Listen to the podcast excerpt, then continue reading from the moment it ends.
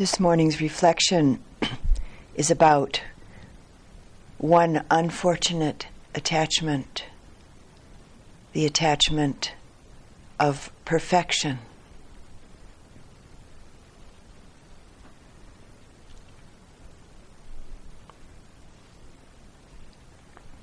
With the other side of the coin being self judgment.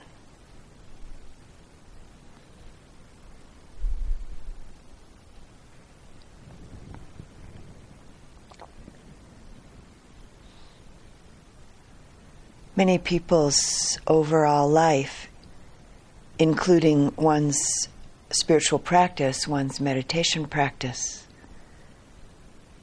is driven by some sort of conditioned, idealized concept of perfection. A concept that one endlessly strives to attain endlessly strives to perfect. If I just try harder, if I just think or say or do it right, all will be well. It will be perfect. I'll be perfect.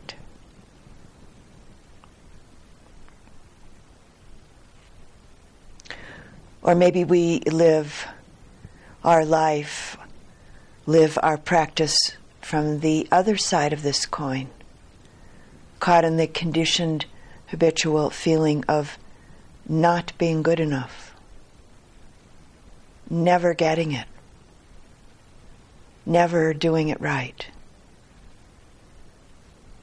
Living our life, living our practice in a cloud of self criticism, the cloud of self judgment.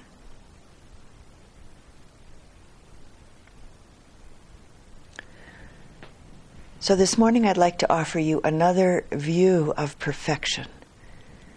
In the words of the great Taoist master Chuang Tzu. And these are his words.